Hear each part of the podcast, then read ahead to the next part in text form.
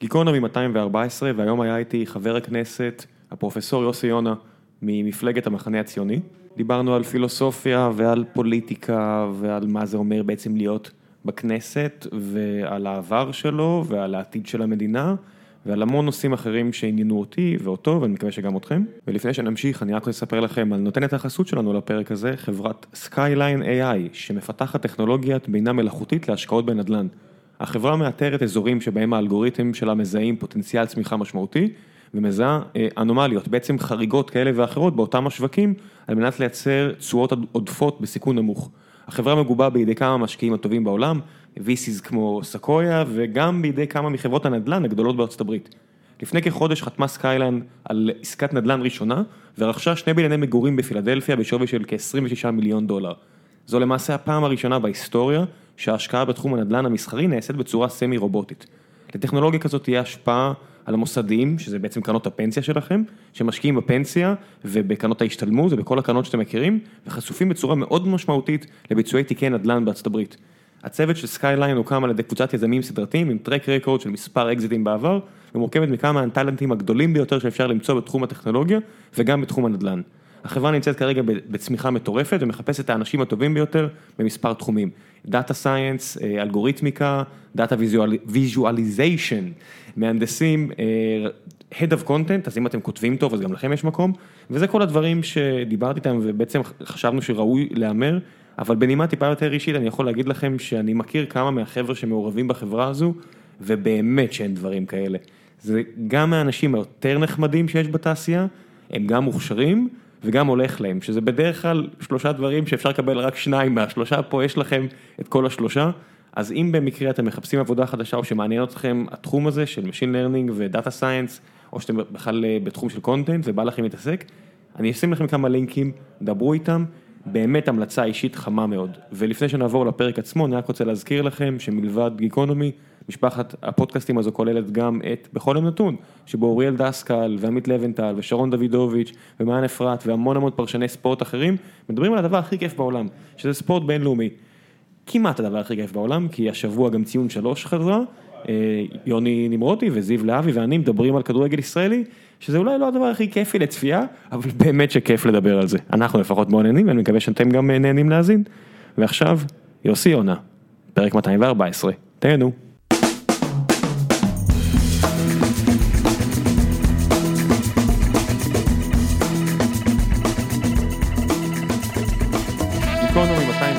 214 והבוקר נמצא עימי פרופסור וחבר כנסת יוסי יונה, שזה הפוך. הפוך. מה אתה מעדיף קודם? לא, יש איזשהו פורמט שאומרים, חבר כנסת פרופסור יוסי יונה. למה אתה חושב שזה ככה? נראה לי על הפרופסורה עבדת יותר קשה, לא? נכון, לא, אני פשוט נענה לאופן שבו מציגים אותנו בכנסת, או אז חבר כנסת פרופסור יוסי יונה. כי חבר כנסת, אני מתאר לעצמי שזה מתאר את המצב הנוכחי שלך. כן. יש כרטיסי ביקור? יש, בוודאי. לכל חבר כנסת יש כרטיס ביקור שעליו מצוין, כפי שעכשיו הצגנו את הדברים, חבר כנסת פרופסור יוסי יונה. למי אתה צריך להביא כרטיס ביקור? באיזה סיטואציה יוצא שאתה צריך לחלק למישהו כרטיס ביקור?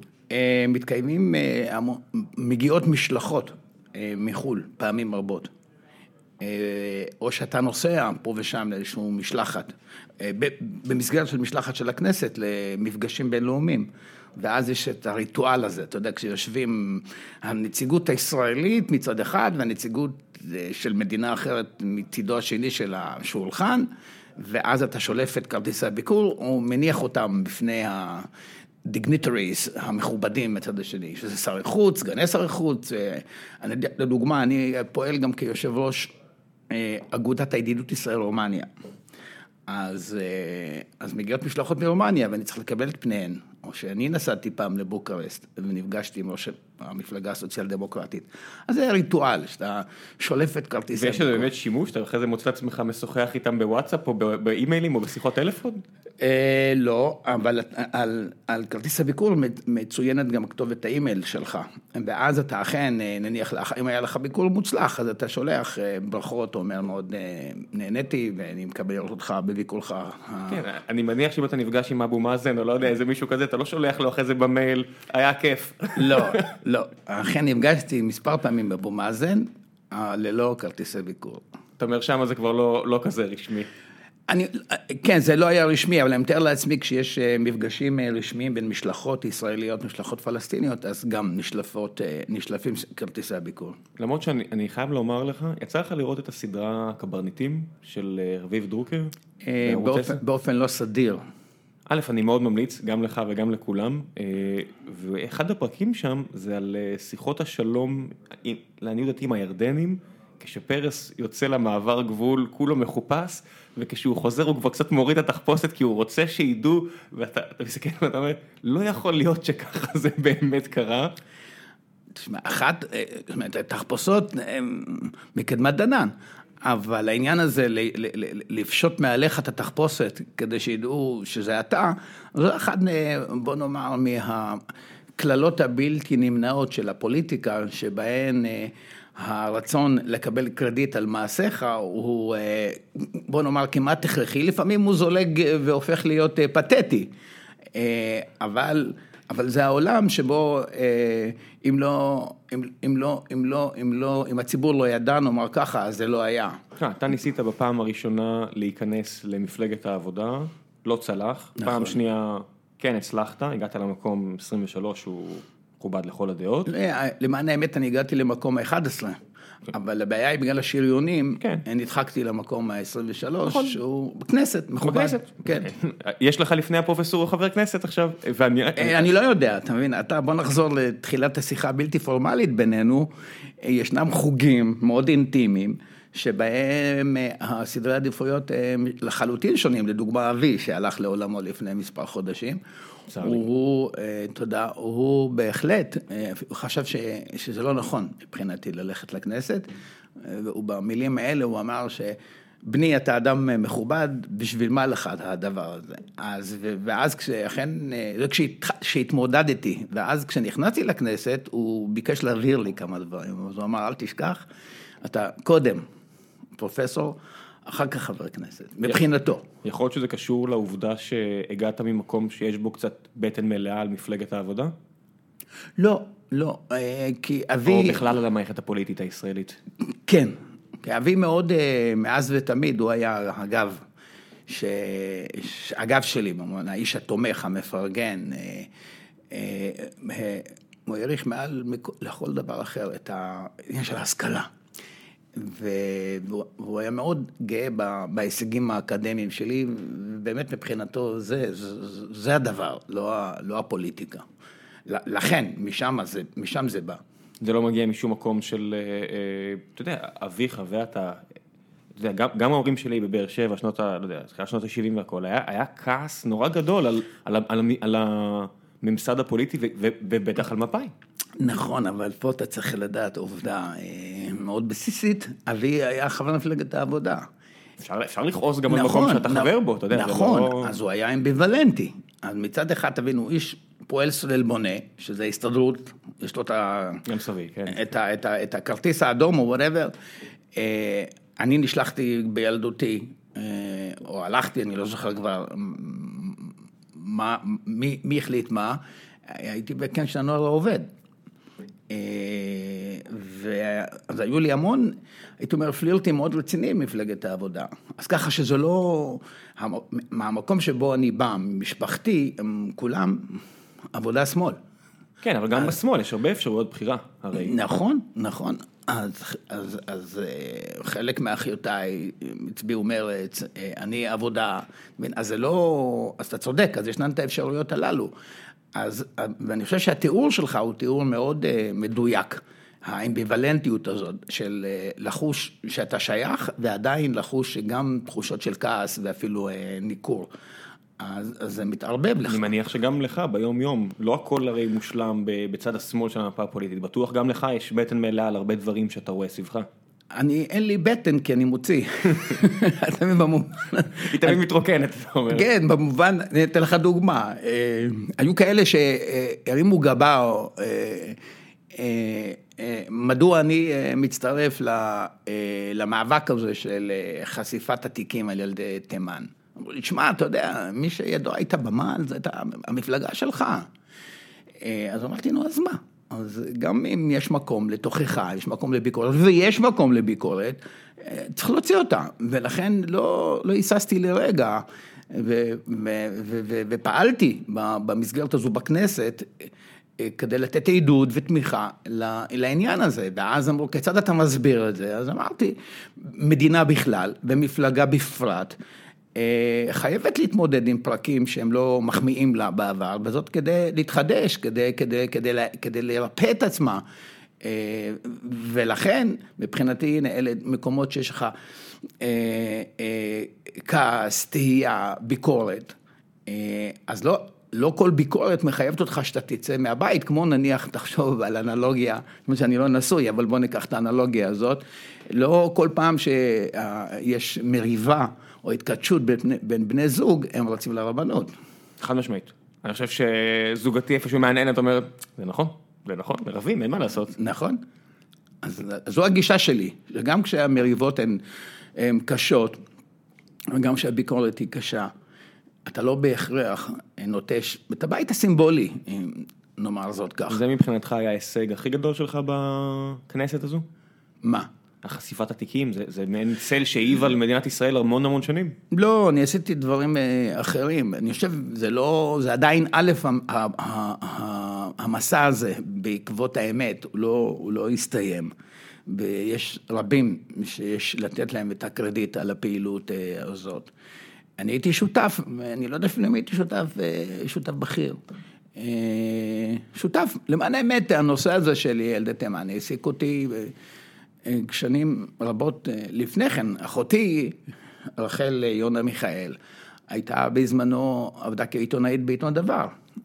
ובתחילת שנות התשעים היא כבר כתבה על הנושא הזה, כי גם במקרה שלנו, במשפחתי עצמה, היה לנו אירוע שבו בת דודי, בת דודתי, אה, גם הייתה, בוא נאמר, שהיא גם בין הרשימות mm, האלו. כן, ציפור לדוב, בוודאי, גם, התיק שלה נמצא בארכיונים, חשפנו אותו, כן. אז עבורך זה בטח רגע מאוד מרגש לגלות דבר כזה.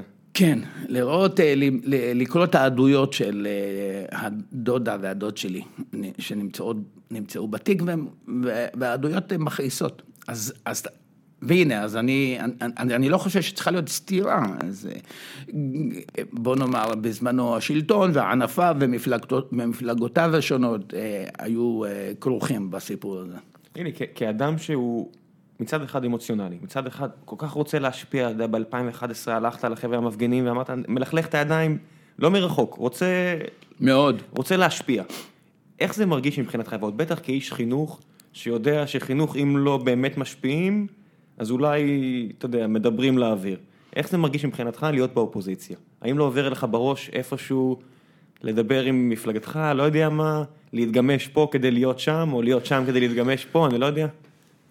אה, המעבר באמת מהאקדמיה לפוליטיקה הוא מעבר, אה, הוא מעבר די דרסטי, אה, אני חושב, כי כשאתה אקדמאי, ואני ראיתי את עצמי ורואה את עצמי כאינטלקטואל ציבורי.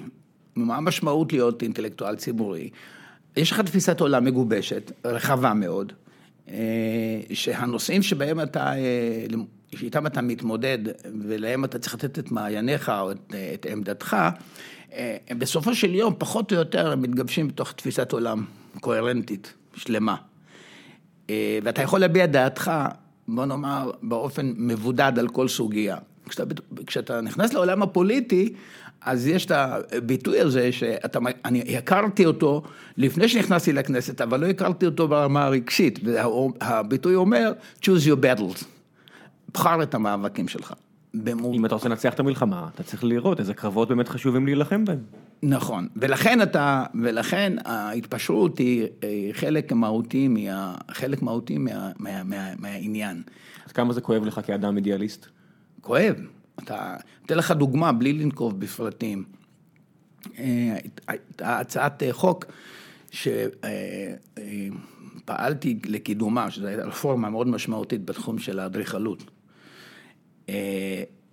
והשרים שהיו אמורים, ובסופו של דבר אכן נתנו את תמיכתם והרפורמה עברה, וזה, אפרופו שאתה מדבר על הישגים, שאני חושב שאחד מההישגים הכי גדולים שלי בכנסת. הרפורמה עברה. אבל בין השבוע, כמעט השבוע האחרון, שבו עוד הייתי צריך לפעול כדי שהיא תעבור, אמר, אמרה אחת מה, מהשרים איזושהי אמירה או איזושהי עמדה, איזושהי מדיניות שהתנגדתי לה. וחששתי שאם עכשיו אני אביע את עמדתי, אתה יודע, ככה בעוז, הרי שזה יסכל באבק של שנתיים וחצי. אז אתה מוריד ווליום, וזה לא נעים. אתה, הבטן שלך מתכווצת. בוא נגיד שלהוריד ווליום זה פחות גרוע מאשר להצביע על משהו ש... נכון. אתה מרגיש לא טוב לגביו. נכון, לכן, לכן יש, יש מושג ש, ש, ש, ש, ש, שנקרא ככה, ציפור נפש.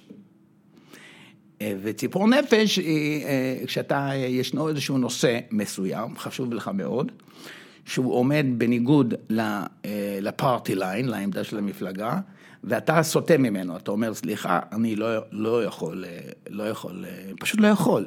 נניח זה היה, זו הייתה העמדה, העמדה שלי בנושא של הפליטים, שבסופו של דבר לא קיבלתי את העמדה של המפלגה, והצבעתי נגד, ואחריי גם באו אחרים. הצבעתי נגד והודעתי שאני לא יכול לקבל את התכתיב של המפלגה להצביע עם המדיניות של הממשלה. ובסופו של דבר הצלחתי להביא לכך שהמפלגה תשנה את עמדתה ותאפשר חופש הצבעה. כן. איך זה בא לידי ביטוי? מה, שיחות מסדרון, נזיפות, מה... איך הפרקטיקה של זה? זה יותר סאבטקסט? זה יותר מזה, זה... רשמנו לפנינו.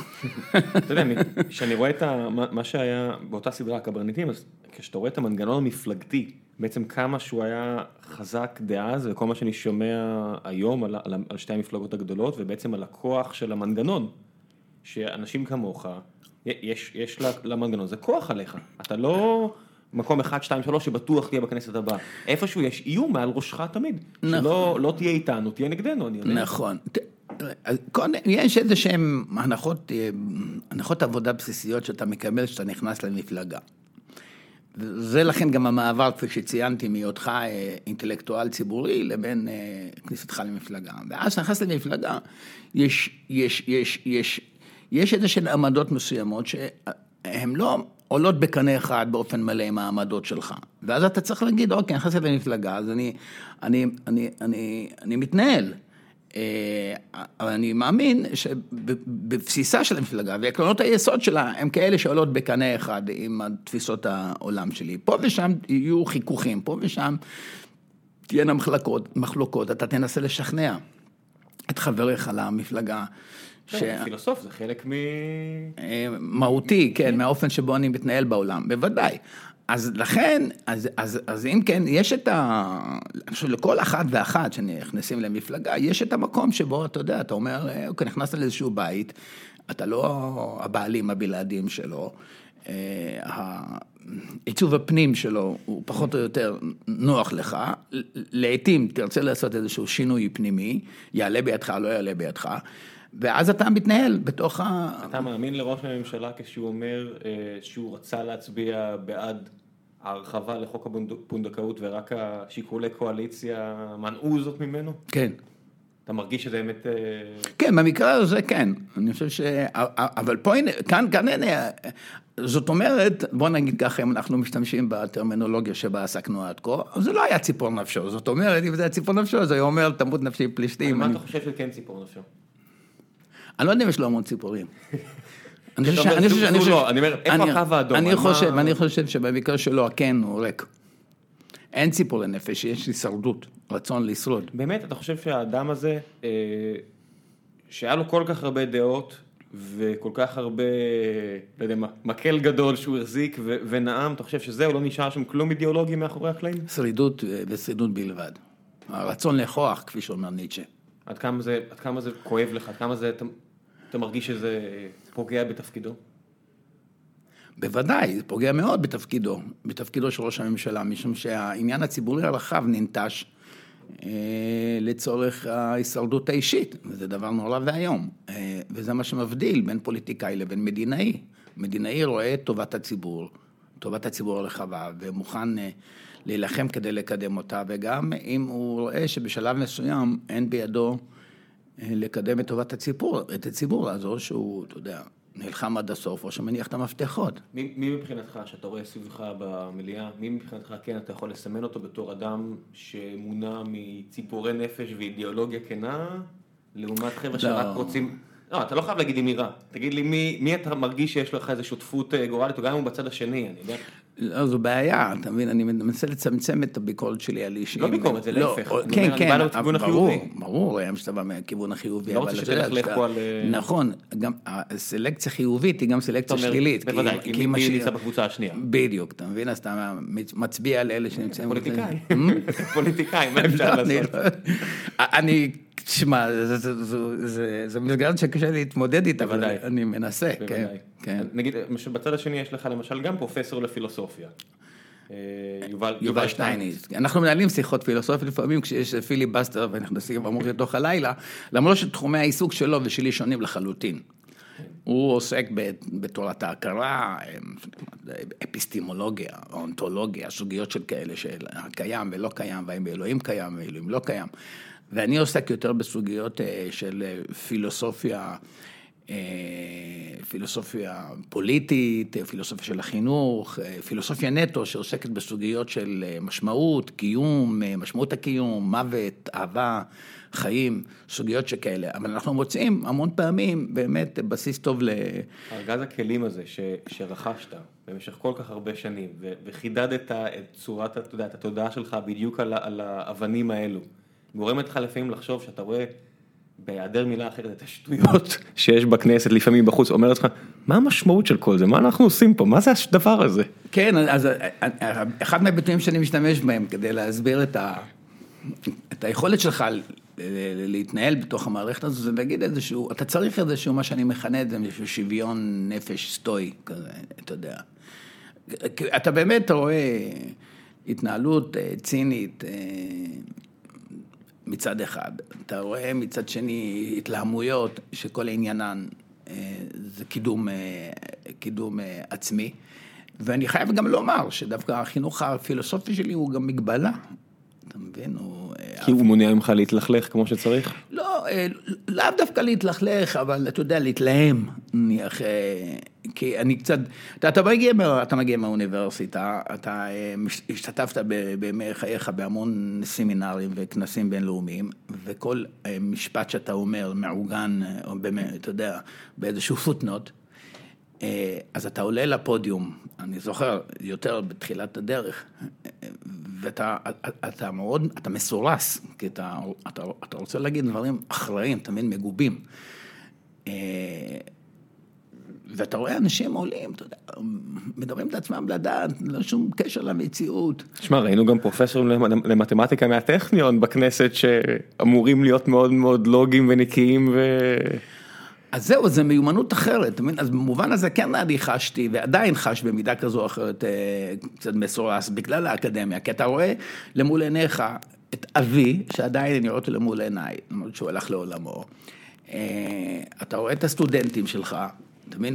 את את הקולגות שלך, אה, ואתה חש אחריות כלפיהם, כלפי הנורמות אה, שאתה אה, גם ביקשת להנחיל לסטודנטים שלך. ואז, ואז אתה רוצה לפעול על פי הנורמות ואמות המידה האלה, וכשאתה עושה כך, אתה יודע, דוגמה, מאוד קשה לי לצעוק במליאה. מאוד. ואני רוצה, אתה מבין? אני אומר, אוקיי, ואז עולה השאלה, אם, מה המטרה? מה המטרה שלשמה הגעת? האם המטרה שלשמה הגעת היא לעורר שינוי? אולי אתה כן צריך לצעוק. אולי המטרה באמת מקדשת פה איזושהי חריגה מתלם שאתה מכיר ו... נכון. בו. יש שתי שאלות, אני עונה לסוגיה הזאת. אחד, האם אתה יכול?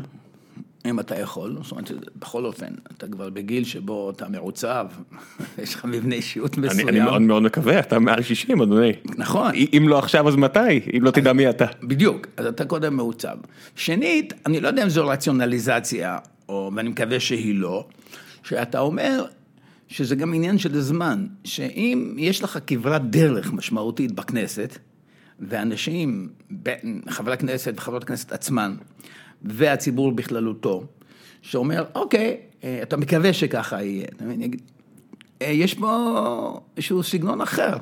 אה, ושיותר ויותר אנשים למדים שלהעריך את הפעילות שלך, הגם שהיא לא מתחרה והיא לא מבקשת להתחרות אפילו, עם סגנון פעולה של אחרים בכנסת, וזה יכול בסופו של דבר, אני מקבל, לא מספיק, הייתי אומר.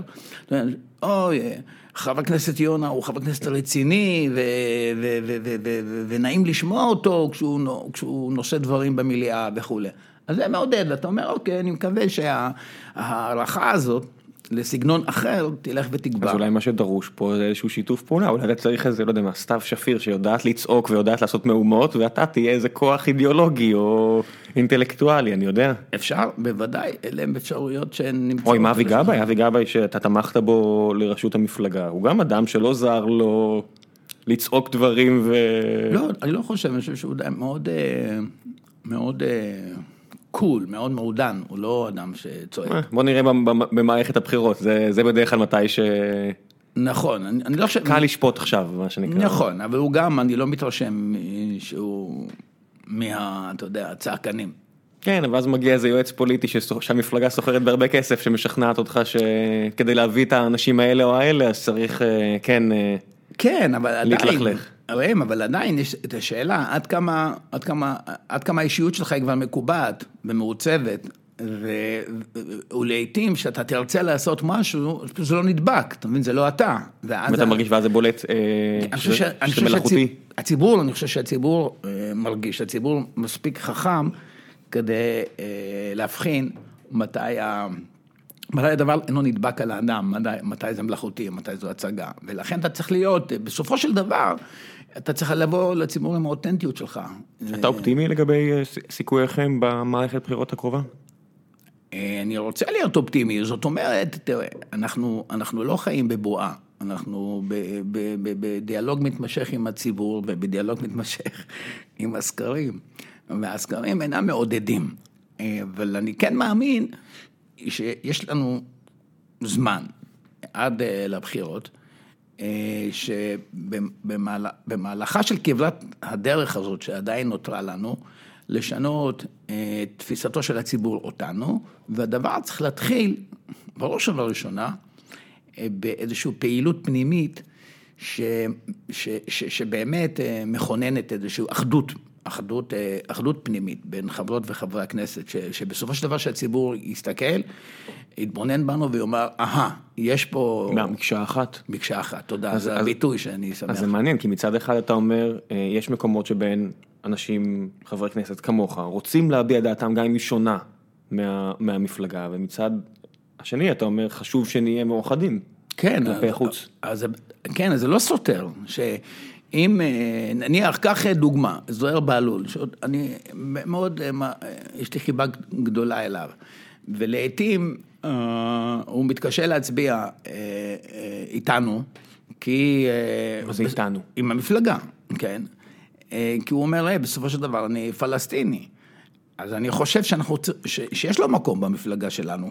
למרות שיש לו ציפורי נפש, אנחנו צריכים לכבד את הציפורי, ציפורי הנפש האלה. אז, אז לכן אני אומר, בו בזמן, המפלגה, אה, יש לה מספיק מחנים משותפים, שהיא עדיין יכולה, אתה מבין, זה לא מין איזשהו פריעת הסדר. אה, אם לחבר או לחברת הכנסת, פה ושם ישנם אה, ציפורי נפש וצריכים לכבד את זה. אז תמיד לא להתלהם עליו, לא לעשות איזשהו עכשיו, או אבא ואבא ו... ונוציא אותו מקרבנו, הבה ונקיא אותו מתוכנו, כי הוא לא מתאים אחת לאחת עם הערכים והעמדות של המפלגה. אז יש מספיק ערכים משותפים, זו, זו בעצם, או נאמר זאת אחרת, אנחנו צריכים לגבש מספיק מחנים משותפים. ויחד עם זאת, שמאפשרים גם אה, לאנשים במקרים כאלה ואחרים אה, אה, לטפח ולשמור על, על ציפור הנפש שלהם. מי אתה חושב צריך להיות קהל הבית של המפלגה היום?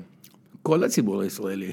לא, לא יכול להיות שכל הציבור הישראלי, כי הרי אתה כאדם שמאמין שדחף ליוזמת ג'נבה ושנפגש עם אבו מאזן, בטוח יש חלקים מאוד גדולים בציבור, שמה לעשות, מאוד חלוקים עליך. נכון. בטח בנושא הכלכלי, בטח בנושא המדיני. נכון, אבל מהי המשמעות אה, שאני לא, התפיסה שלי היא בכל זאת, היא תפיסה אוניברסלית, מה אני מתכוון לומר? ש... אני לא, העמדות הפוליטיות שלי הן לא יחסיות, באיזה מובן אני מתכוון. אני חושב שהעמדות הפוליטיות שאני אוחז בהן, הן טובות לכלל הציבור הישראלי. אז לכן לא בכדי אמרתי אה, אה, כלל הציבור. זאת אומרת, אני יודע שיש אנשים שהם חלוקים עליי. או על עמדתה של מפלגת העבודה בנושא כזה או אחר, אבל מה, מה תפקידנו בסופו של דבר? זה לא לבוא ולומר, או, בוא ניצור סקטור של אנשים שמאמינים בעמדה כזו או אחרת, ונלך איתה לבחירות, אלא אחרת, לבוא ולומר, כיצד אנחנו יכולים להרחיב את מעגלי ההשפעה שלנו, כך שאנשים גם שהם אוחזים בעמדות אה, שונות, בסופו של דבר ישנו את העמדות שלהם ויבואו אלינו. לכן כשאני אומר כל הציבור, כי אני מאמין, אתה יודע שהעמדות שלנו הן אלה שיעשו טוב.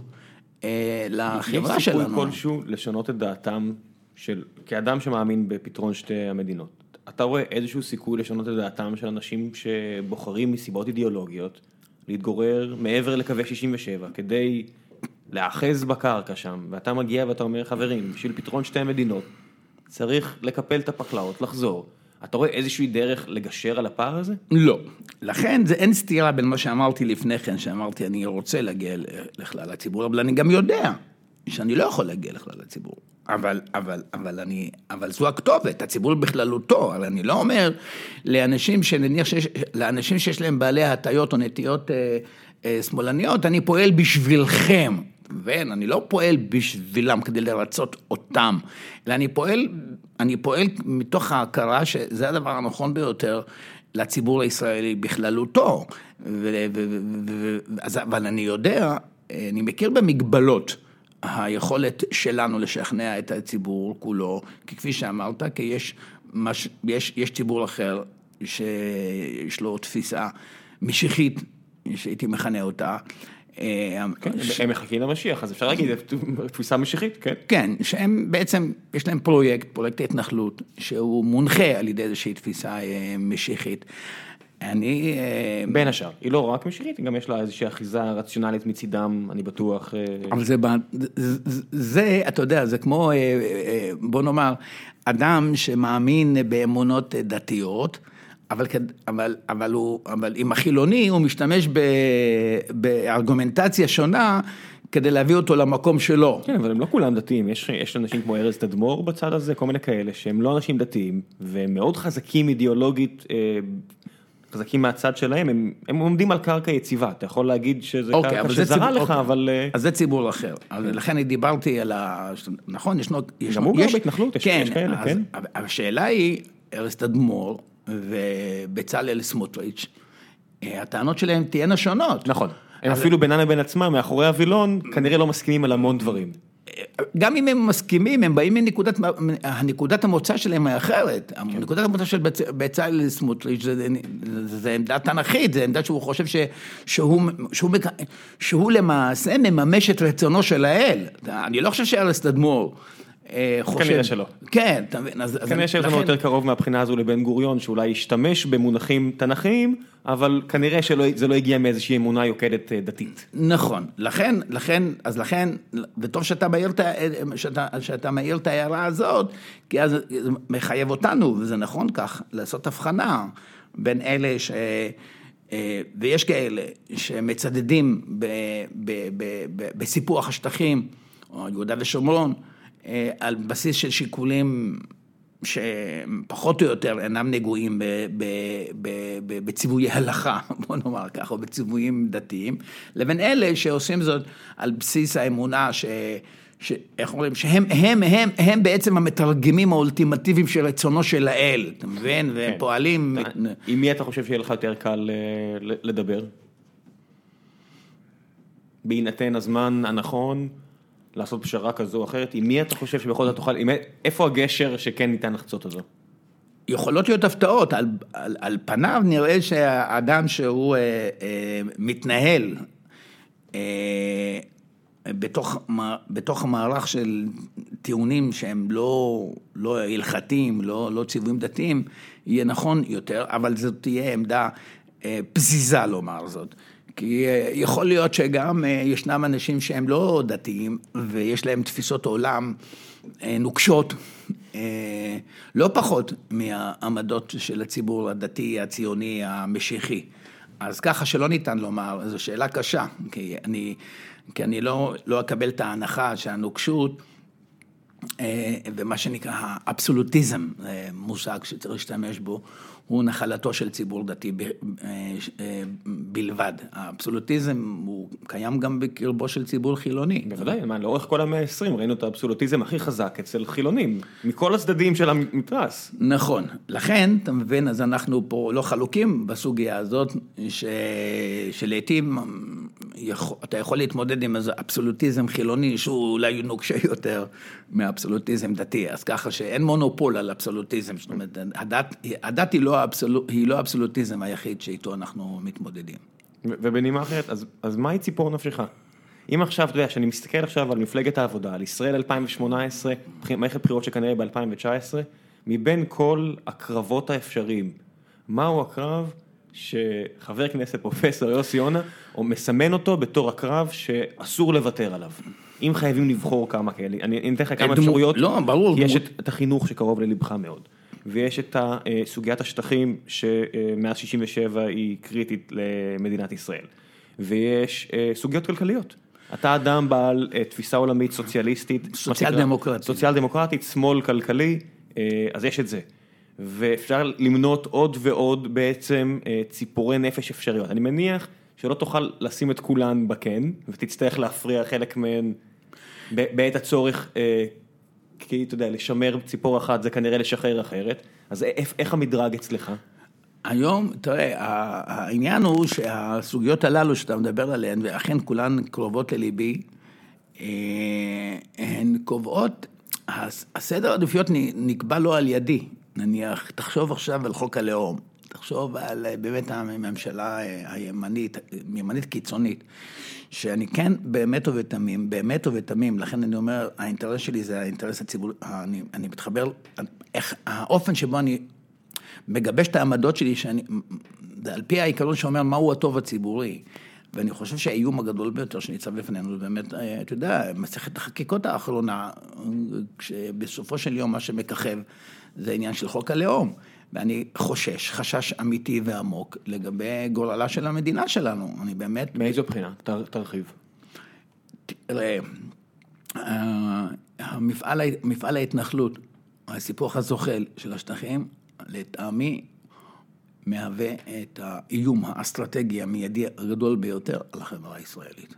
הוא, הוא גם מאיים על היכולת שלנו להמשיך ולהיות יהודית ודמוקרטית, ואפילו על איום הריבונות שלנו במקום.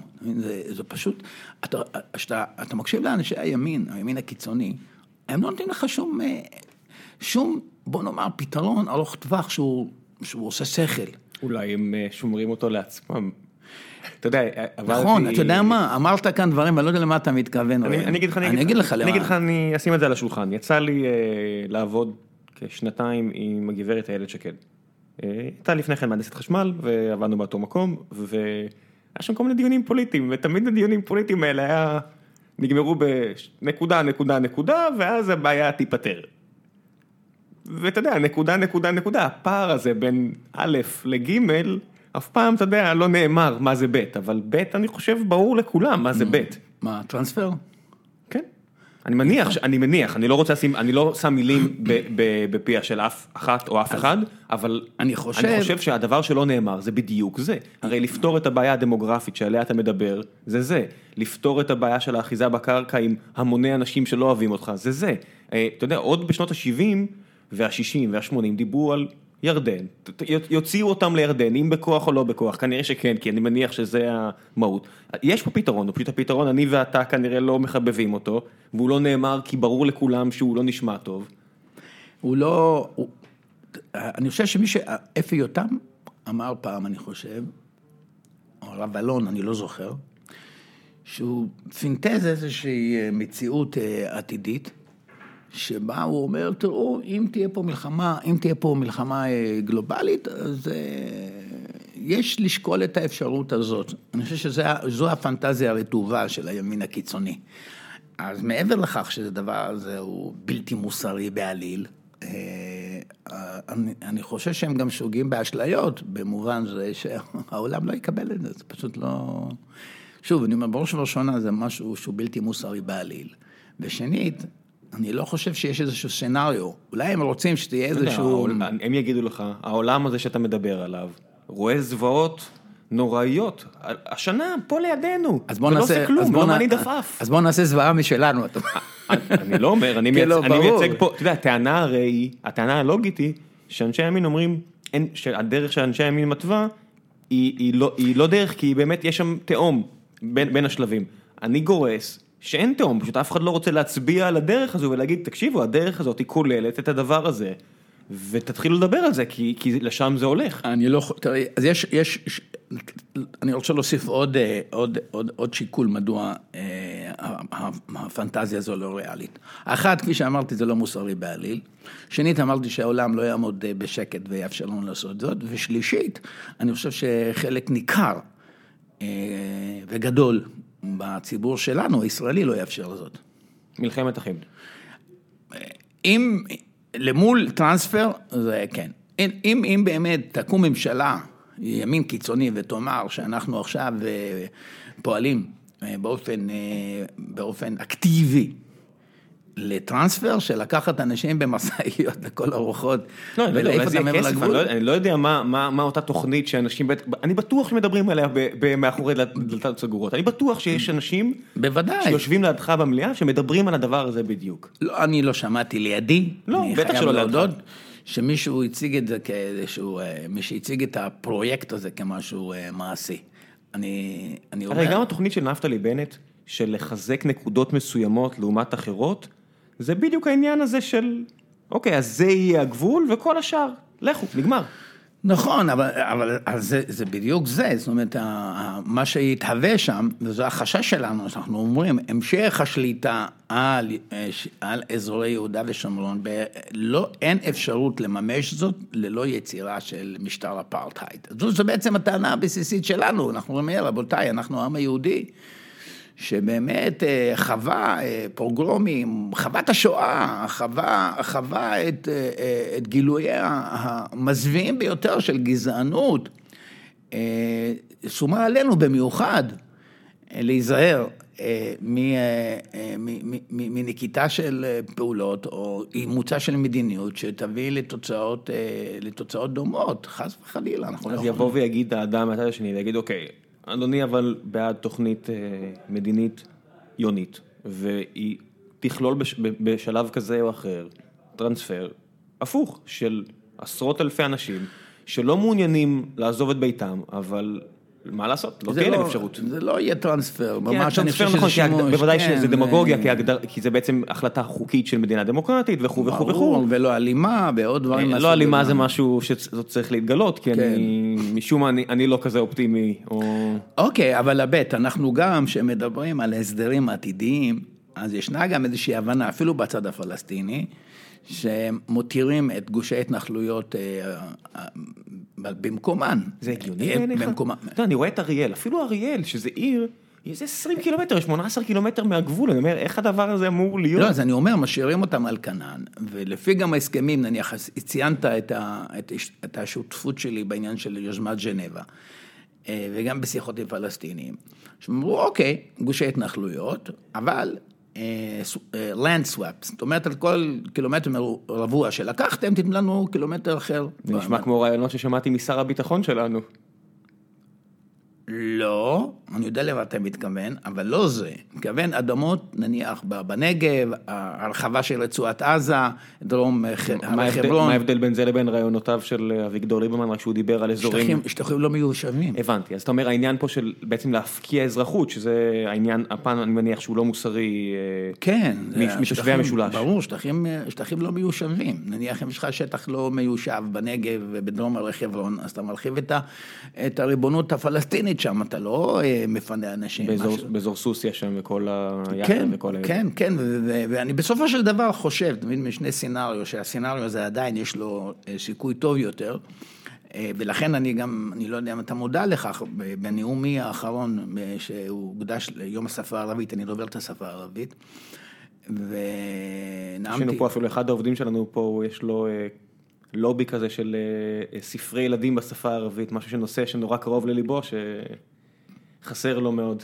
הנה, יש, יש, יש פה אנשים בחדר ממש, שאיתך בנושא. בנושא הזה נשאתי נאום לפני כשבועיים, יום השפה הערבית בכנסת, ושם פניתי לראש הממשלה שלנו, בנימין נתניהו, להזמין את מוחמד בן סלמן, יורש העצר הסעודי, לכנסת ישראל, אה, על שיבוא ויציג מחדש את היוזמה הערבית, היוזמה הסעודית הערבית, שהיא נקודת פתיחה.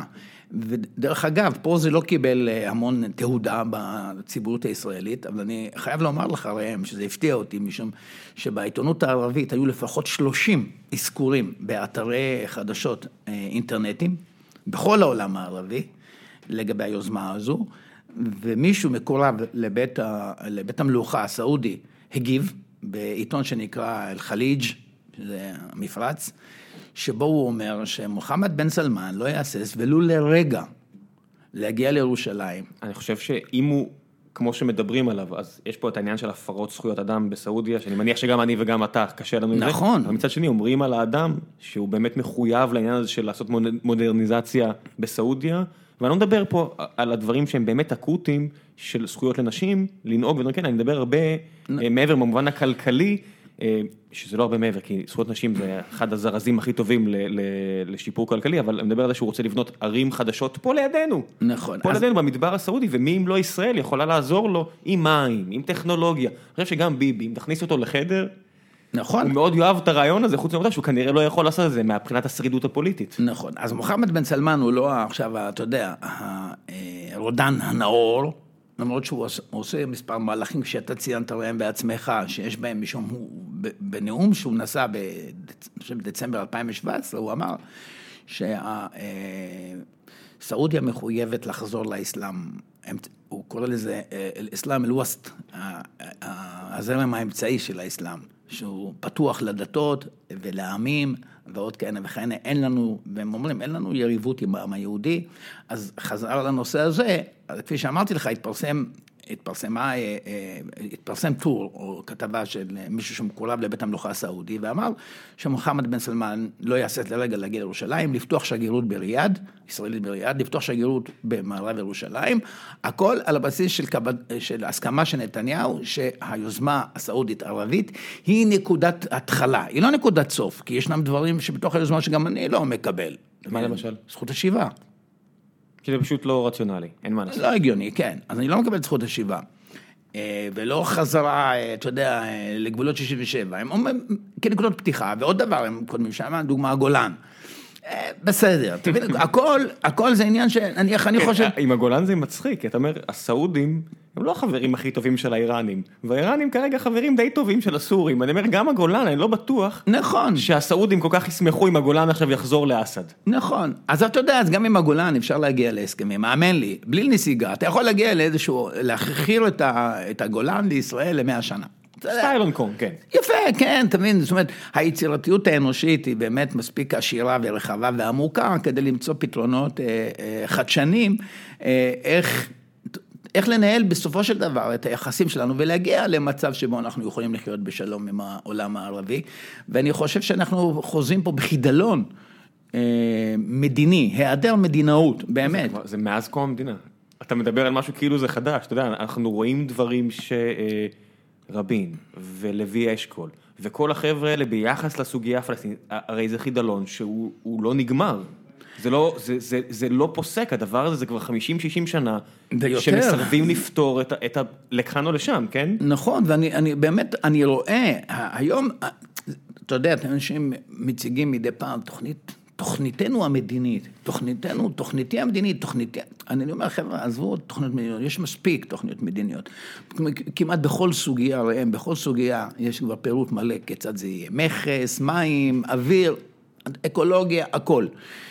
שוק העבודה, פרויקטים משותפים, כל מה שצריך עכשיו זה עניין של לפתח אמון ולהביא, ושהמנהיג או המנהיגה יבואו ויהיו בעלי תעוזה, מדינאים, לא פוליטיקאים, מדינאים, ויאמרו, היי רבותיי, ציבור ישראלי, ולקחת את הסיכון שהציבור ידחה אותם, ציבור יקר, יש פתרון, זה לא נכון שאין פתרון, אנחנו יכולים להגיע לפתרונות עם העולם הערבי, על בסיס היוזמה הזאת, כאשר יש לנו ערבויות בינלאומיות של המדינות, של המעצמות אה, הגדולות, האיחוד האירופי ועוד כהנה וכהנה. בואו וננסה. זאת אומרת, אני אומר, אני, אני אומר, אני הולך ברחוב ושואל אנשים, תגידו, שמעתם על היוזמה הסעודית? יגידו, מה זה? אז אני לא אומר שהיא בהכרח תביא את השלום, אבל מדוע אנחנו לא מרימים את הכפפה? זאת אומרת, זו, זו, הכפפה מונעת. אני חושב שיש הרבה הסברים לזה, אבל מה שמעניין אותי מבין כל מה שעולה פה, זה בעצם שאתה לא מאמין שההסכם יכול להיות אה, one to one. שאנחנו לא יכולים לקיים הסכם מול... הפלסטינים, מול הפלסטינים כן. עצמם, אלא חייבים אה, אח גדול ערבי כלשהו. נכון, אני חושב שזה בעצם ההתבגרות שלנו מהסכם ז'נבה ל, ל, ליוזמה הסעודית. שאז זה היה ביילטרל, הם מצד אחד, אנחנו מצד אחד עם סיוע של אה, מעצמות במדינות כאלה ואחרות. הפעם, אני חושב, ש... ולכן גם הסיכוי של הסכם כזה הוא יותר אה, לפעול, הוא טוב יותר. אתן לך דוגמה, דוגמה מאוד מאוד, הנה, מהיום, מאתמול. כיצד הסכסוך? הסכסוך הדמים הקצר הזה שהתגלה בינינו לבין, לבין, לבין החמאס, ביממה האחרונה, כיצד הוא נסגר? על ידי מצרים.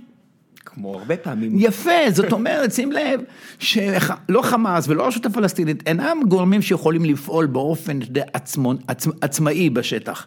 זאת אומרת שאם אתה מגיע לאיזשהו הסדר, להסכם, שכאשר רובן של מדינות ערב המתונות מעורבות בו, אז יש לך ערבויות מסוימות, הן לעולם לא ערבויות אה, אה, מוחלטות. ואני תמיד אומר, אנשים אומרים לי, שמע, אתה יכול, אה, אתה יכול לסמוך על, אני אומר, הביטו, אף אחד לא מציע אה, לשלוח את המטוסים המתוחכמים שלנו אל החלל החיצון, אף אחד לא אומר להטביע את הצוללות האטומיות שלנו בעומקו של הים התיכון, ואף אחד לא אומר בוא נזרוק את הטנקים שלנו שיחלידו במדבר, אתה עדיין אוחז בכוחות הצבאיים שלך, אנחנו מעצמה אזורית, ומעצמה אזורית יכולה גם לקחת אה, סיכונים מחושבים. אולי בעצם אף פעם זה לא היה הגיוני לדרוש את זה מהפלסטינאית. עכשיו, אם מסתכלים על ההיסטוריה שלהם בצורה אובייקטיבית, הרי הסיכוי שמכזה אה, סיפור תצא מוסדות שלטון יציבים, שעימם אתה יכול לדבר, ושיטה אה, דמוקרטית כזו או אחרת, הרי אף פעם לא היה פה סיכוי, יהודים הגיעו. אה, יש גירוש כלשהו, יש מלחמות, יש בעצם עמים ערבים שמתעללים בהם. צריך נכון. להגיד דברים, נכון. בירדן ובלבנון נכון. ובכל מקום. ויש להם מנהיג אה, היסטורי שהוא... נכון. על, גבול המוקיון, באמת, הרי העניין הזה של שהוא לא הסכים לחתום שם על הבמה, וזה הסמל הגדול, נכון. הוא סך הכל די טרוריסט, ממש טרוריסט, עובר מלבנון ומתוניס, מתוניס, הסיכוי שבכלל חשבנו שיהיה אפשר, אוקיי. ביילטרלי, הוא היה מאוד נאיבי מצידנו, צריך להגיד. יכול מאוד להיות, אבל אני אומר, hope springs eternal. זה בטוח. כן, התקווה היא תמיד נמצאת שם, ואני חושב שלך, לך, עכשיו אני מדבר generic you, אתה, כן, אני לא מעניין. הקולקטיבי, כן. אה, שאתה לא עומד למול המציאות ואומר בוא נראה, בוא נראה מה, מה, מה, מה, מה היא מנביעה מתוכה. אלא אתה שחקן בגיבושה של המציאות. בטוח. נכון, אנחנו אומרים היום שהמזרח התיכון נמצא בכאוס, אז מה המשמעות? זה לא אוקיי כאוס, הבה ונתבונן בו ונראה כיצד הוא בסופו של דבר מתגבש. אלא זו הזדמנות פז לך להיות שחקן בגיבושו המחודש. בגיבושו המחודש הוא באמת ליצור איזושהי יציבות אה, במזרח התיכון, איזה שהם הסדרים חדשים, שבהם אתה אה, שחקן אה, פעיל. כדי בסופו של דבר להכליל בתוך ההתגבשות של המזרח התיכון החדש גם הסדר שלום או הסדר מדיני, תקרא לשלום, היום שלום נתפס כאיזושהי מילה כמעט שרק עוכרי ישראל משתמשים בה, אתה מבין איך הגענו למצב הזה, וואו. אבל בסדר, הסדר מדיני, כן, שיכלול בתוכו, הסדר מדיני כוללני במזרח התיכון, שיכלול בתוכו גם, גם איזשהו פתרון לסכסוך המדמם והממושך בינינו לבין העם הפלסטיני. הבלתי נגמר הזה. כן. אוקיי, אז נראה לי עכשיו בשלב הזה ניתן קצת אה, במה לקהל שלנו, שהכין לך כמה שאלות, אה, והבה נתחיל, יש לנו מה שנקרא פורום אחרים עצמם של גיקונומי, סתם מקום שאני אה, רושם בו בפייסבוק 24 שעות או 36 שעות לפני בו כל אורח על זהותו, ואז נותן קצת אפשרות לקהל להיות מעורב. אז בוא נתחיל. שגיא שואל, איך סלחת לבנט ולמה? ויש פה קצת שאלות המשך מאנשים שלא מעורים, אומרים, מושיקו שואל, מה קרה בינך לבין בנט? ועונים פה, אז אני, או שאני אתן לך את ה... בוא אני אתן לך את זכות הדיבור. תראה, אה, אני לא, אה, אני לא מכחיש שהדבר שנעשה אז פגע בי. פגע בי... אה, רגע, אז בוא נשים, בוא, בוא רק, העניין פה היה השוואה בינך לבין גדולי צוררינו, החמאס נכון, כרגע. כן. וזה לא, באמת, זה פגע בי ברמה האישית, גם, גם פגע בי במובן הבא, תבין, בתקופה הזאת שזה יצא, האחיינים והאחיינות שלי משרתים בצה"ל בתפקידים קרביים, אז אז, אז תמיד, תמיד אמרתי, וואו, מסכנים. במובן הזה שהם צריכים להתמודד עם השמצות והכפשות כאלה שעושים אה, נגדי. יותר חשוב. הם מסכנים, אתה מסכן. מה, למה ללכת רחוק? אתה צריך לעמוד שם ולספוג את הדברים האלה. כן, אבל אתה יכול לעמוד בזה, אתה יודע, יותר מאשר אה, מישהי שהיא קצינה... אה, אה, שאחיינית שלי שם פותחת צירים, באמת, וזה אמיתי, פותחת צירים שם בעזה, אתה יודע, בעוטף עזה, והיא צריכה לשמוע... גם אתה היית בתפקיד קרבי, גם אתה היית שריונר במלחמה, נכון, אבל אני לא, נכון, הייתי, נכון, הייתי שריונר במלחמה, ונלחמתי יום הכיפורים, במלחמת יום הכיפורים, נכון, אבל עדיין, הייתה חשובה לי כיצד הקהילה שלי מגיבה על כך, אתה מבין? זאת אומרת, מה, מה שאומרים בפסיכולוגיה, אה, the significant others, מי, מי, הוא, מי הוא האחר המשמעותי שלך, שאתה, ש, ש, זה לא מה בנט חושב, אלא מה חושב האחר המשמעותי שלי, ובנט הוא לא חושב, הוא לא האחר המשמעותי שלי, המשפחה שלי, הקהילה שלי, לכן היה חשוב לי שם. אז תראה, כבר בשלב מוקדם, אפילו ינון מגל, הוא בא ואמר, אני מוריד את זה. הוא היה הראשון שהוריד את הסרטון מהאתר של ה... הוא פנה אליך, הוא דיבר איתך? אנחנו יושבים, ישבנו במזנון של הכנסת, אנחנו מדברים, תמיד בכנסת זה, אתה יודע, זה מציאות אחרת, כולם מדברים עם כולם. אה, והוא אמר, תשמע, זה לא הוגן, מה שעשו, מה שעשינו, והוריד את זה. שלוש שנים לקח לבנט כדי לבוא ולהתנצל. אז אני לא יודע, ששואלים אותי, כן, תשמע, אני אדם שאני לא, לא, לא, נותר טינה, אה, וכאשר נעשית, אה, שר חינוך נוקט צעד שכזה ציבורי, אה, זה היה בוועדת החינוך, והוא ביקש להפסיק את הדיון במדיניותו, ואמר, אני מבקש בהזדמנות זו להתנצל בפני, בפניי. וקיבלתי את ההתנצלות מתוך תקווה, אתה יודע, שדברים כאלה לא בהכרח נגדי, לא ישנו, זאת אומרת שזו באמת הייתה הפרה של קו אדום אה, אה, אה, בשיח, בשיח הפוליטי. אז...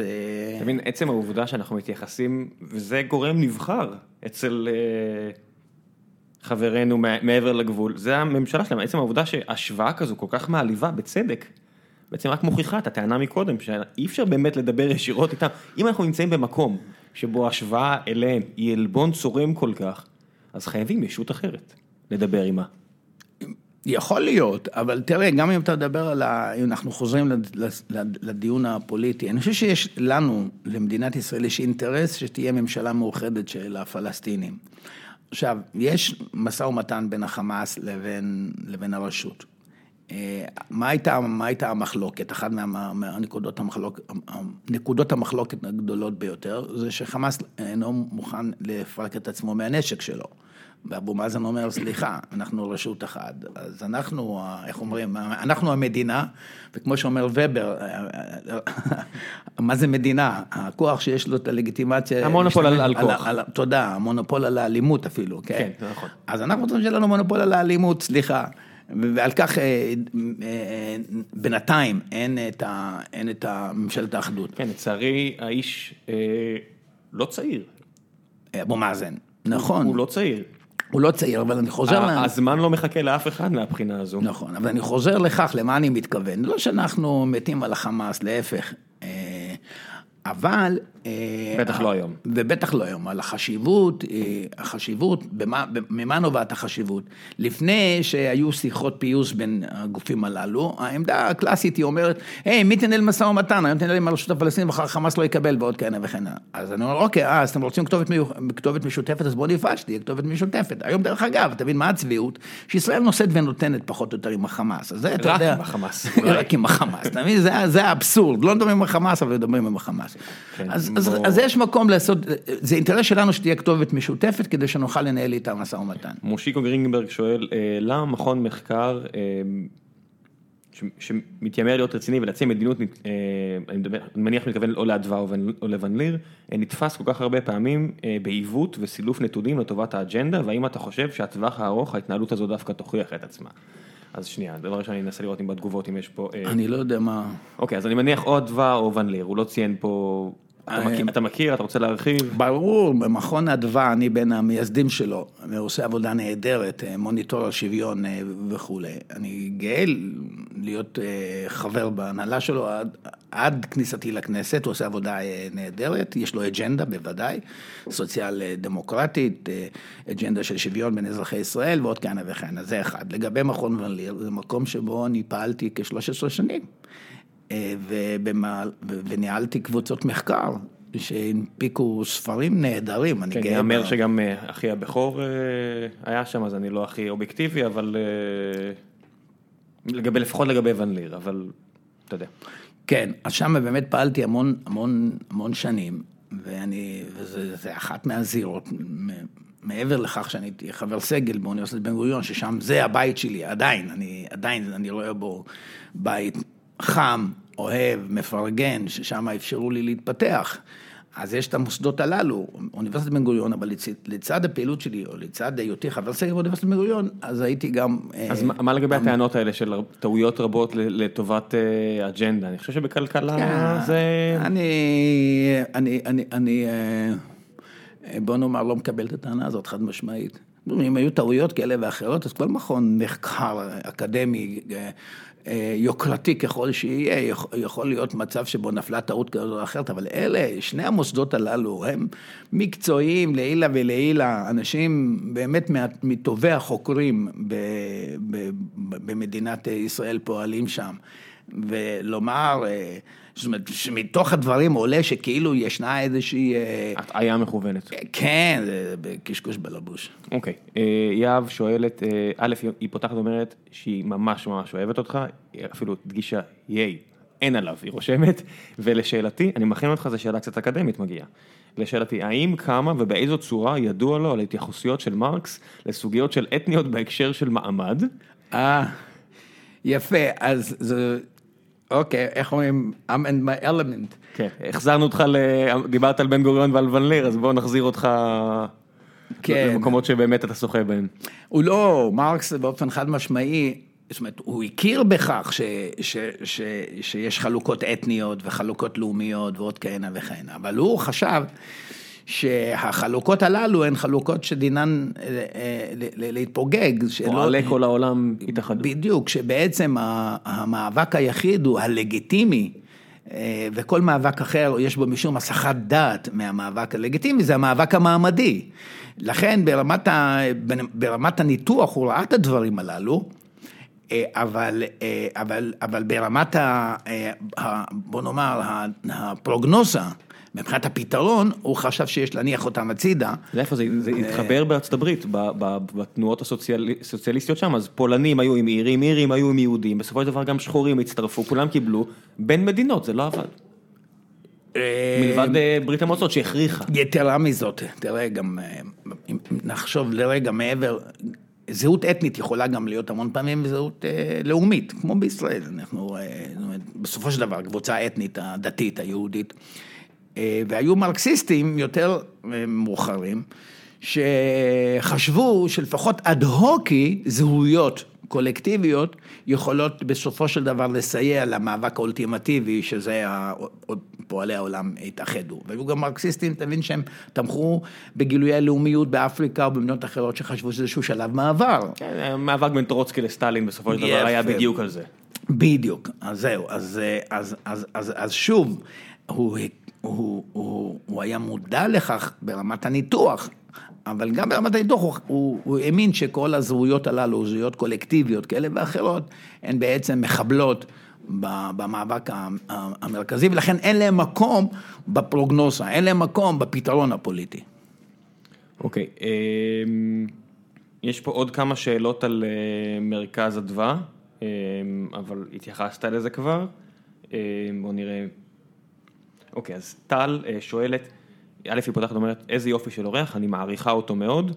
אה, שתי שאלות, למה האופוזיציה לא ממררת את חיי הקואליציה כמו שצריך להיות?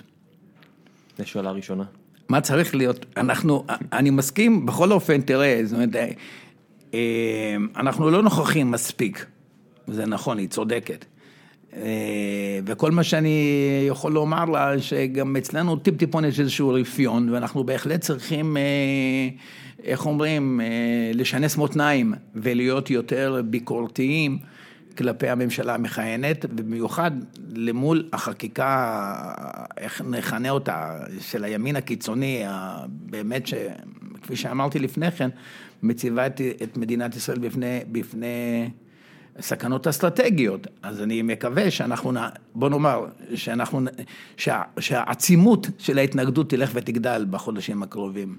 אה, היא גם שואלת בהמשך, מה גרם לו באופן אישי בתור לוחם לזכויות מזרחים שידע והכיר את כל העוולות שגרמו להם הממסד המפא"יניקי להחליט בכל זאת להצטרף למפלגת העבודה מכל האפשרויות האחרות? אז דיברנו על זה. אה, כן. אם אתה רוצה כן. להרחיב עוד? לא, אני חושב שכפי שאמרתי, מי, ש, מי, ש, מי ש, שגם קלקל יכול גם לתקן. והיא מעלה פה סוגיה מאוד, אה, סוגיה לא פשוטה, שלעיתים, כן, אני מוצא את עצמי באיזשהו שיתוף פעולה עם חברות וחברי כנסת של מפלגות אחרות, שאני לא מסכים איתן, לדוגמה, בתחום המדיני, שהם יותר, אתה יודע, היום במפלגות הן לא הומוגניות כפי שהיו פעם, אתה יכול לזהות לעיתים אנשים שהם סוציאל דמוקרטיים, אפילו ב- בליכוד או בבית היהודי, קח את שולי מועלם. אה, בסוגיות אה, חברתיות. אורלי לוי, בטח הרבה. אורלי לוי, כן, אני, נכון, אבל, אבל הפער העצום בין שולי מועלם לביני בתחום המדיני לא מאפשר שאני אהיה בבית היהודי, אתה מבין? זו דוגמה קלאסית, כן. אז אתה לא תהיה בבית היהודי, אבל אתם יכולים להוביל חקיקה ביחד. נכון, אז היו, כן, אז והיו כאלה, היו יוזמות כאלה, אני חושב גבעת עמל, אה, ששיתפנו פעולה. אז ישנם שיתופי פעולה כאלה, אבל, אבל נכון, אבל הנושא הזה, הנושא המדיני, הוא הוא נושא מאוד מאוד מאוד... אז בוא בוא נצא ממנו קצת ונדבר קצת על כלכלה, כי בכל זאת כן. שאלו פה הרבה, אז נסיים עם שתי שאלות, אה, או שתיים שלוש שאלות על כלכלה.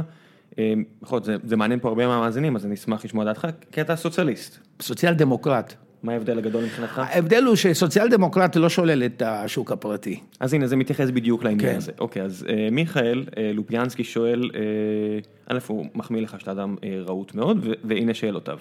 האם עקרונות השוק החופשי, אה, כפי שמוסכם על ימנים כלכליים, בעיניך אינם מוסריים? אז זה בדיוק ההבדל בין אה, סוציאליסט לסוציאל דמוקרט מבחינתך? אני אתן לך דוגמה, מה, דוגמה ללא מוסרי.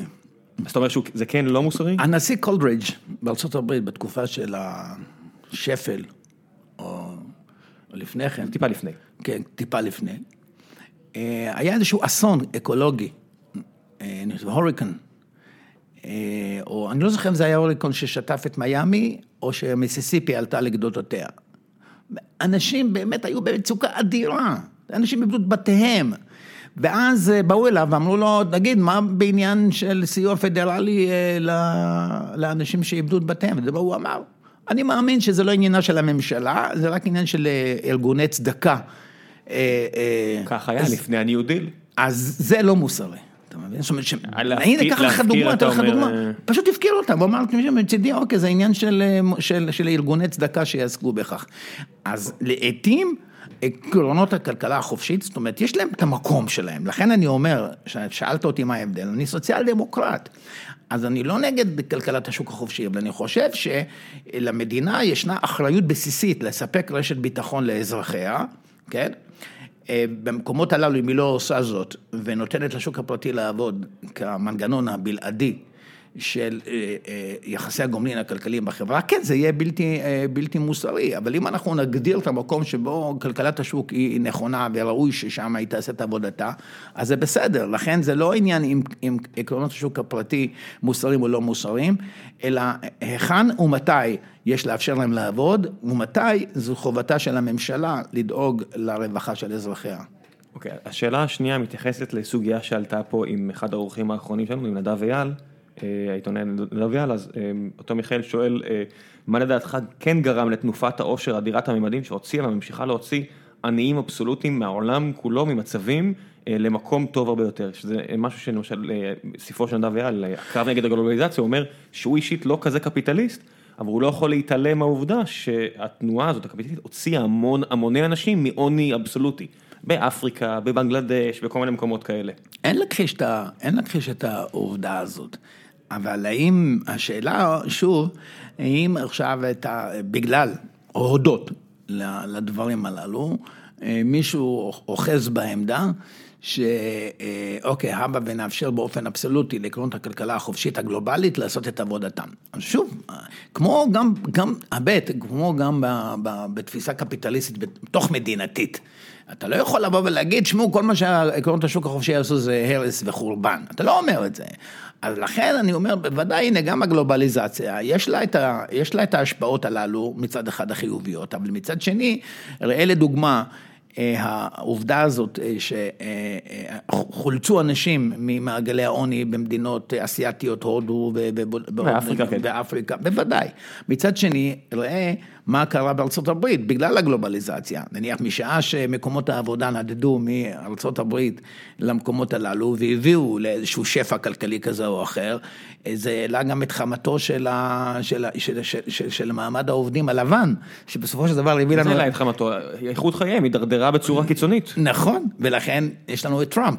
אז טראמפ הוא גם בסופו של דבר אחד מהעיוותים של הגלובליזציה, זאת אומרת הכעס הזה על אובדן מקורות הכנסה, אה, ואם תרצה באמת אה, אה, שירותים בסיסיים של רווחה במדינות מתפתחות, קח את אנגליה מהברקזיט, וקח את ארה"ב, וקח עוד מדינות כאלה ואחרות, זה גם פועל יוצא של הגלובליזציה. אז הגלובליזציה מצד אחד, אכן התוצאות הללו שמציין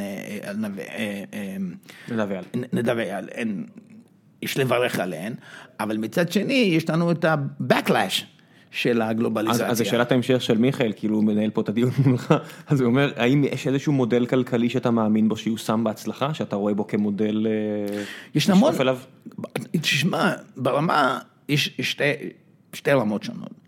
עדיין אנחנו רואים המון מדינות, בעיקר צפון אירופה, שבהן יש מדיניות סוציאל דמוקרטית די, די פרוגרסיבית, והיא מאפשרת, אה, מאפשרת שירותי רווחה מאוד בסיסיים ורמת חיים מאוד, מאוד, מאוד יפה של האזרחים. אז ככה, זה לא שעכשיו... מה זה לנו... מאוד יפה? הגבוהה ביותר שהמין האנושי ידע כנראה אי פעם.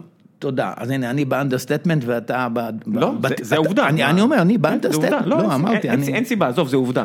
רמת החיים במדינות צפון סקנדינביה היום ברמה של כל, שרוב האנשים שם, ניקח ממוצע, הכי גבוה שאי פעם כנראה המין האנושי הגיע. יפה, אז, אז המודל עובד, גם היום הוא עובד. דרך אגב, ביום שישי קראתי איזושהי ידיעה באחד מהעיתונים, שלא נעשה עכשיו promotion עיתון כזה או אחר, על למה העלייה מצרפת לישראל אה, אה, אה, הופסקה. הופסקה. ואז אנשים אומרים, תשמעו, אנחנו בצרפת, יש לנו מדיניות רווחה מאוד מאוד פרוגרסיבית, באים לכאן ואנחנו חסרי כל, אין לנו את, המנגנונים של המדינה שיגנו עלינו. אז הנה צרפת, גם עם מקרון, גם עם הניסיון שלו לברוח וללכת לכיוון של יותר מדיניות ניאו-ליברלית. הוא אמר, הוא עדיין לא עשה. נכון, אבל עדיין מדיניות הרווחה בצרפת היא מאוד מאוד פרוגרסיבית, אז ישנם מודלים שהם פחות או יותר עובדים ועובדים טוב, וכפי שאמרת, מבטיחים לתושבים, לאזרחים, רמת חיים מאוד מאוד יפה. אולי זה עובד אבל בסיטואציה מסוימת, לא יודע, נכון. בצרפת שיש 100, 100 מיליארד דולר בשנה מתיירות. תיירות, או איזה סכום כזה או אחר, אם אני לא טועה, אז אולי זה עובד שם. זה לא רק זה, זה לא הסיפור. כי ישראל, דרך אגב, התל"ג שלה הולך ועולה. אנחנו, אנחנו מדינה עם עושר לאומי. חצינו את יפן, לפר נפש. יפה. אז אנחנו מדינה מאוד מאוד חסונה. מבחינה כלכלית, העושר הלאומי שלנו גדול, הבעיה שהוא לא מתחלק באופן הוגן. השאלה אם הוא לא גדל בגלל הבחירות אה, בדיסציפלינות ימין כלכליות. אני לא חושב, אני לא חושב. הרי יש קורולציה, אני לא יודע אם יש סיבתיות אם יש קוזליטי, אה, אבל קורוליישן אנחנו כן רואים בין הפיכתה של ישראל למדינה יותר ימין כלכלית לבין הפיכתה למדינה עשירה יותר. קורלציה. קורלציה יש, אבל מי שיודע ביום יום שלי, יודע שקורולציה לא תמיד אומרת, לפעמים היא יכולה להיות פשוט בבלת, אבל קורולציה יש. קיימת קורלציה, אבל אתה נתת את הטיעון נגד הקורלציה, ואני לא צריך להוסיף על כך. אבל אה, אה, נניח הפריחה של ההייטק, יכול להיות שאתה יודע, שמעבר לקורלציה יש קורלציה חזקה יותר בין 8200 לבין פריחתו של הייטק בישראל. בסטוקהולם יש יותר סטארט-אפים מאשר בתל אביב, אני אספר לכם סוד. אוקיי, בסדר. אז בשוודיה, כן. בשוודיה הסוציאל דמוקרטית יש לא פחות אה, סטארט-אפים, אבל הרבה אנשים, אתה יודע, בשוודיה. אה, עם כמה שאומרים שהיא סוציאליסטית, יש שם הרבה מאוד דברים שהם מאוד קפיטליסטיים. יפה, אז אני גם, אני לא שללתי את היוזמה הפרטית ואת היצירתיות האישית ועוד כהנה וכהנה, אדרבה, אבל אתה, אתה יודע, לכרוך עכשיו את העובדה שיש לנו את הסטארט-אפיסטים המצוינים האלה בישראל ולהגיד שזה פועל, שזה באופן ישיר יוזמה של נתניהו או, או איזשהו ניאו-ליברל אחר, אתה יודע, זה כבר קשר... הוא אומר את זה, מה אתה אומר שזה לא נכון? חד משמעית לא נכון, אז בכלל אין קשר קורלטיבי, עכשיו יש קשר סיבתי הדוק. בין אה, סיבה ומסובב, חד משמעית שולל את זה. אז לכן, שוב, דיברנו, ואני רוצה רק להשלים את הטענה הזאת, אמרנו ברמה, ברמה הראשונה, שזה מדיניות פנים ארצית, שישנם מודלים שהם פחות או יותר עובדים, אה, ואתה אף הרחבת ואמרת שאיכות החיים שלהם טובות, מהטובות ביותר בעולם, ושל, ושנית, אנחנו רוצים לדבר על הרמה הגלובלית, והרמה הגלובלית, אנחנו נמצאים בשלבים שבהם הגלובליזציה פועלת בלי, אה, בוא נאמר, איזשהו פיקוח או איזושהי רגולציה. אה, משום שאתה יודע, המון פעמים התפתחויות כאלה, התפתחויות של הגלובליות, טכנולוגיה, אה, הגירה ועוד כהנה וכהנה, אלה דברים שהם... הם מעל המדינה, מעל... אין, אין לאף אחד מונופול על כוח או על אלימות כדי לרסן את זה. לכן, יש, יש מקום לחשיבה יצירתית על כיצד יכול להיות איזושהי, אם תרצה, ממשלה גלובלית, כן, שכזאת, ויש רעיונות מהסוג הזה, שיכולה אה, בעצם לפקח במידה כזו או אחרת על כך שאם תרצה לתת מענה לעיוותים שיכולים לצמוח. עיוותי המס למשל שאנחנו רואים שבהן מדינות עושות race to the bottom, שאירלנד לוקחת אחוזים בודדים כדי להביא אנשים. דוגמה, דוגמה. או איזשהו מיסוי על חברות בינלאומיות ושמופקדות באיזשהו בנק בינלאומי, לך תדע, אתה יודע. אני יודע, מה זה אה. לך תדע, אני יודע. אה, אתה יודע, הנה, אז ישנם רעיונות שכאלו, אבל אני אומר, ההתפתחויות של הגלובליזציה, ההתפתחויות בוא נאמר שהן הסטיכיות, שהולכות ו- ו- ומתרחשות, הן יותר מהירות מהיכולת שלנו לבוא ולומר איזה מנגנונים אנחנו עכשיו רוצים ליצור כדי לפקח על, ה- על, על ההתפתחויות הללו, כדי שאנחנו נוכל גם לקדם במידה כזו או אחרת צדק חלוקתי גלובלי. אז בוא נלך על שאלה אחרונה אולי, אה, גיל שואל, אה, בעבר קראת לסרבנות שירות בשטחים וחזרת בו, אה, חזרת משם, מדעה מדע, מדע זו, האם עדיין אתה מחזיק בדעתך לביטול חוק השבות ולאיחוד ימי זיכרון יחד עם הפלסטינים? בוא נאמר, שני, שני הדברים האחרונים הם פשוט ל... עיוות? עיוות, כן. אוקיי. ולכן אין, אין מקום להתייחס אליהם. אז לא, אז אתה יכול להגיד כן. שלא, אבל על, על הסרבנות שירות זה משהו שכן... חזרתי, כן. זה... למה, מה שינה את דעתך?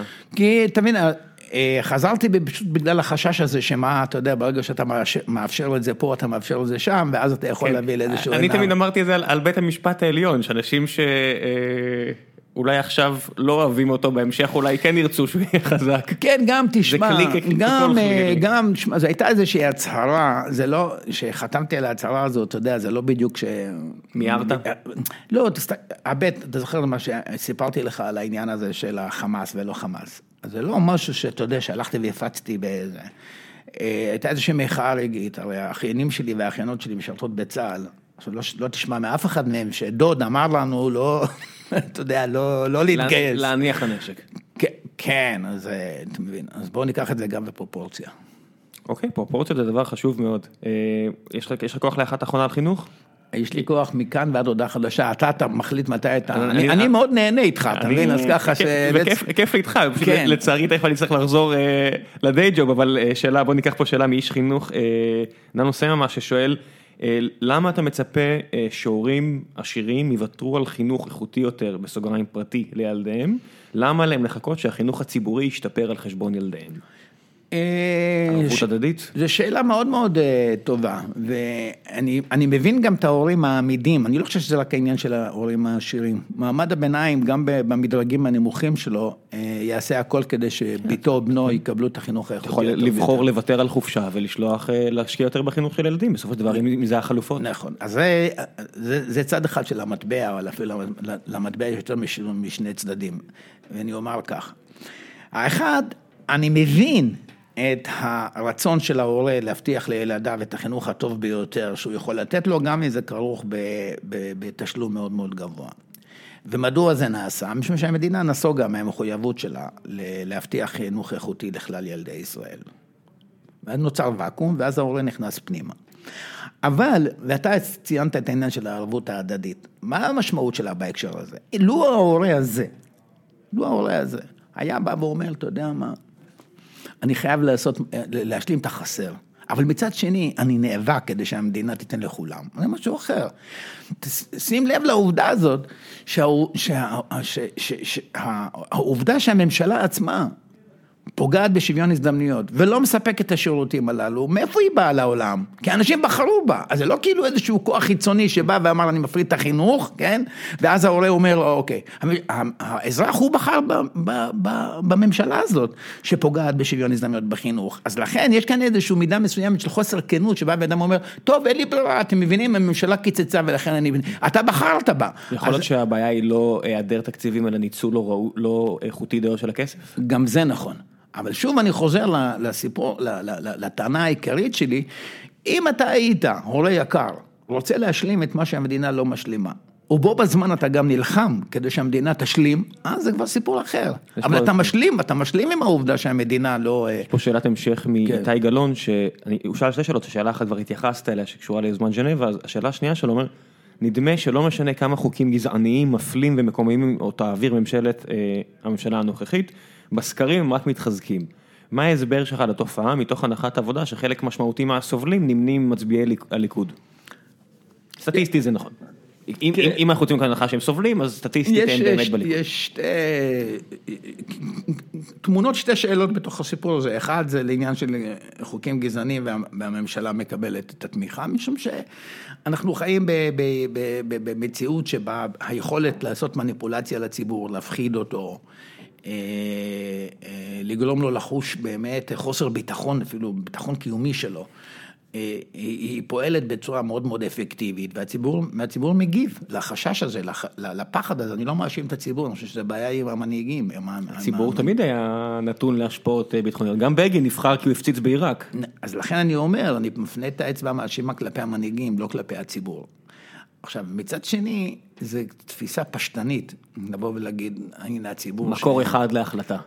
לא, שהנה הציבור פועל כנגד האינטרסים שלו. אני חושב ש... וזה חוזר לשאלות, אפרופו מרקס, שהבחורה הזאת שאלה. יהב שאלה. יהב שאלה.